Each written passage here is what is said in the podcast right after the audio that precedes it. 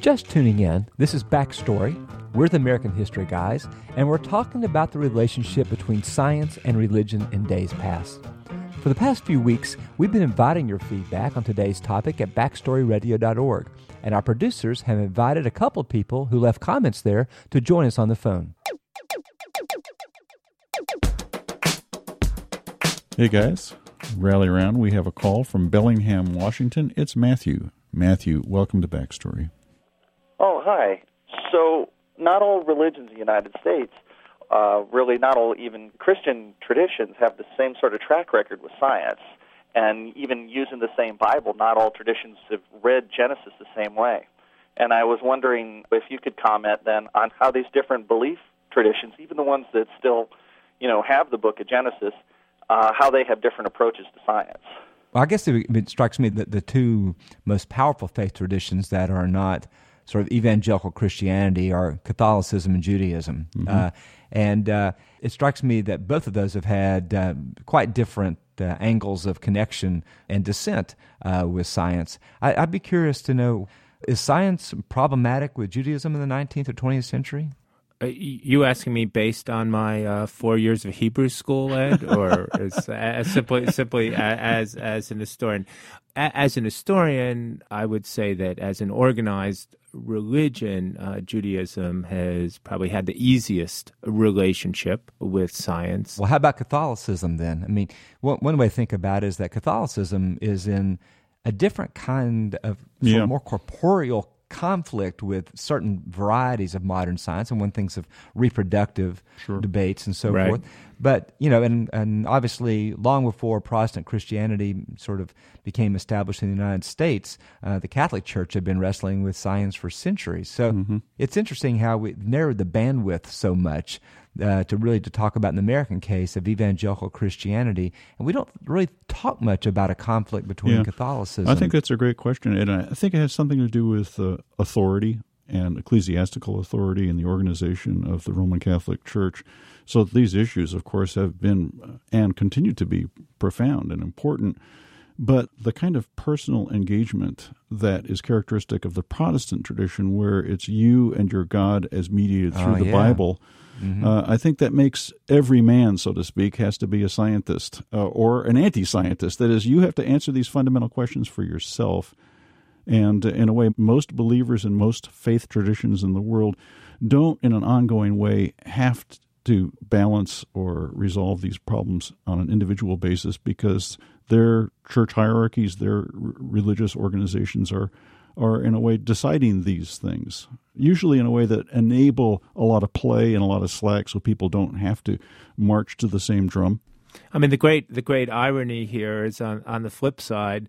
Uh, science used to be what we associated with the individual natural philosopher, yeah. the inventor, the tinkerer, sure. and it is now science that that's is a great point. organized yep. uh, in these gigantic organizational so uh, that's a wonderful uh, point structures that require panels that sign off on so the validity it, of it, grant it, proposals it that could kind of be thing. that there's a, a real antinomian appeal that is the appeal of the individual believer to stand mm-hmm. up against right. the hierarchies of science just Which as is, you once stood up against the hierarchy of the roman church right have we totally confused you matthew no, no, no. I, I think though that there are issues of authority but there is, you know, there's also sort of a theological direction to it as well. Part of it is I'm an Eastern Orthodox Christian, and coming from an older Eastern tradition, I, I in some ways older than Roman Catholicism.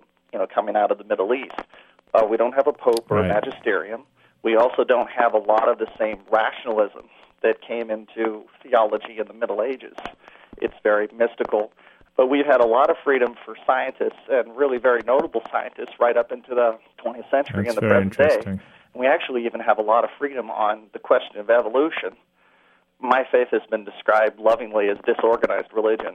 So um, there, there really isn't a definitive stance on a lot of these things. But of course, uh, Protestants are constantly engaging with these cosmic issues, but they're also monitoring each other the individual believer is intensely concerned with other believers. So there's a real imperative to achieve some kind of not consensus as if there were a compromise, but to get to a shared truth a and impose that. A solidarity. Yeah. And Tocqueville talked about mass society in the in the 19th century. That the genius of American democracy is that people seem to believe the same thing, and that's no accident because it comes out of Protestant religion, which is both incredibly diverse but also has powerfully conformist tendencies.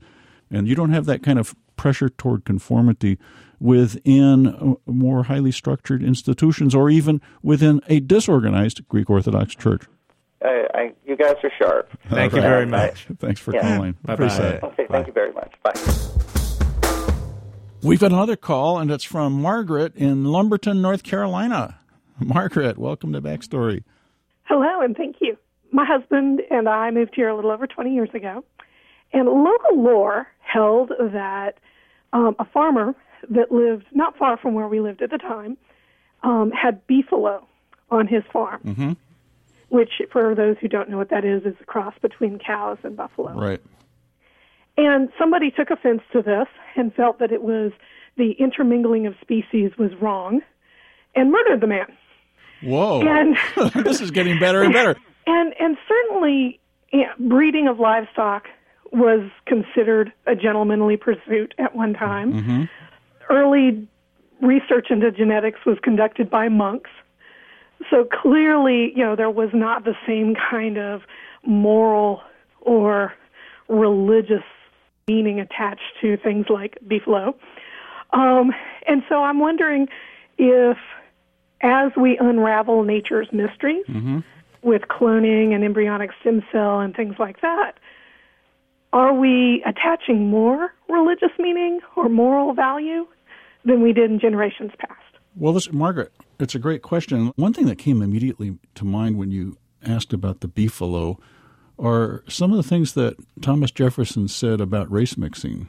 That if you loved natural philosophy, you wouldn't want to mix the races because nature had created them different in some way. This was an imprecise proto racial science argument, but it suggests that nature has a design and that we should not violate it.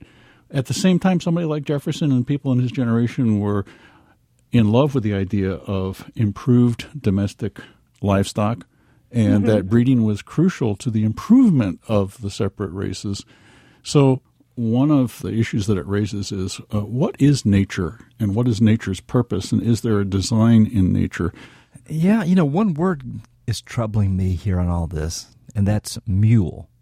Mm. You know, but, yeah. I mean, mules have been around for a long time and are very obviously a human creation because they cannot recreate. Right. You know, it seems to me such an obvious challenge to the idea of the perfection and separability of species. Mm-hmm. But we know that people have been breeding livestock for centuries, right? Mm-hmm. I guess one way to think about this in an era before Darwin, selective breeding did not seem as much of a challenge because you did not have any concept that the actual species could evolve or yeah, change. right? Point. You're just you're just improving them. You're just bringing to the surface what God's already put there. Mm-hmm. Yeah, and and I would just add that this can be seen in religious terms because of the requirement that man be productive and improve uh, upon his conditions. And of course, in the 20th century, this really runs wild with all kinds of hybrid corn. Uh, a lot of this funded by the government uh, in order to improve the quality of corns, and then by the time we reach the 21st century, genetic modifications. I don't have an answer for your question of whether this yeah. ma- makes it more religious, no, less religious, but or, I think, or violates I, I think that's just what Margaret's getting at, and that is the distinction between what Ed says about improving nature, and that's what we're supposed to do. And right. that's fully compatible with a, a notion of God's creation. But then somehow you can also be violating nature. And it's the boundary between improvement and violation, between doing something that seems to be in tune with some kind of harmonious, larger design or end, and then the rampant violation of something that we should hold sacred. Well, I think you see that with the embryonic stem cell questions. That if if we're using this to end cancer, mm-hmm people have less problem with it than if we're doing it to clone. right. Yeah. Well, that's interesting because if you think about what man is created for, it's to have dominion over nature. Right. To quote the Bible, right? I think we're also supposed to suffer, however. And I think if we're going to get theological about this and uh, suffering humanity is, it's not, uh, it's of course, uh, ever since the fall, it's what we're doomed to, but it's knowledge of our finite qualities, uh, of our limitations, suffering as part of creation. And of course, the creation's design transcends us. It's when we substitute ourselves for that creation as if giving ourselves eternal life. But um, speaking of finite, uh, Margaret, I would just complicate further your very good question and not just think about modification, but elimination. And think about all the species that have been eliminated in the efforts to protect them. This, too, strikes me as a Right. deeply religious question Yeah, as to great. whether man is entitled to eliminate uh, entire species Yeah. of vegetation and animals. Well, we've done it already. It's too late. Don't. Sorry, Margaret, you were going to say. No problem. I was just going to say, I think that that is probably the question that then will keep us going as human beings. Yeah. And I think you've done a wonderful job of identifying one of the things we will be arguing about. In many ways, uh, religion and science are part of our engagement with these fundamental questions, different approaches, you might say, but perhaps ultimately complementary. And I think you've really drawn our attention to Well, to we just hope we've not made you suffer too much, even though it is our human fate. Right. No problem. Thanks, Margaret. Bye bye. Well, unfortunately, that's where we're going to have to leave things today. But as always, the conversation continues online. Drop by and let us know what you think. Will science and religion ever truly make peace with one another? You can find us on Facebook and at backstoryradio.org. All our past episodes are there, as is a link to our new weekly podcast. Don't be a stranger. Today's episode of Backstory was first produced in the fall of 2011 by Tony Field and Catherine Moore, and revised this year by Jess Engebretson. Jamal Millner engineered the show. Backstory's executive producer is Andrew Wyndham. Major support for Backstory is provided by the National Endowment for the Humanities, the Joseph and Robert Cornell Memorial Foundation, the University of Virginia, Weinstein Properties, an anonymous donor, and the History Channel. History made every day. Peter Onuf and Brian Balogh are professors in the University of Virginia's Corcoran Department of History. Ed Ayers is president and professor of history at the University of Richmond. Backstory was created by Andrew Wyndham for the Virginia Foundation for the Humanities.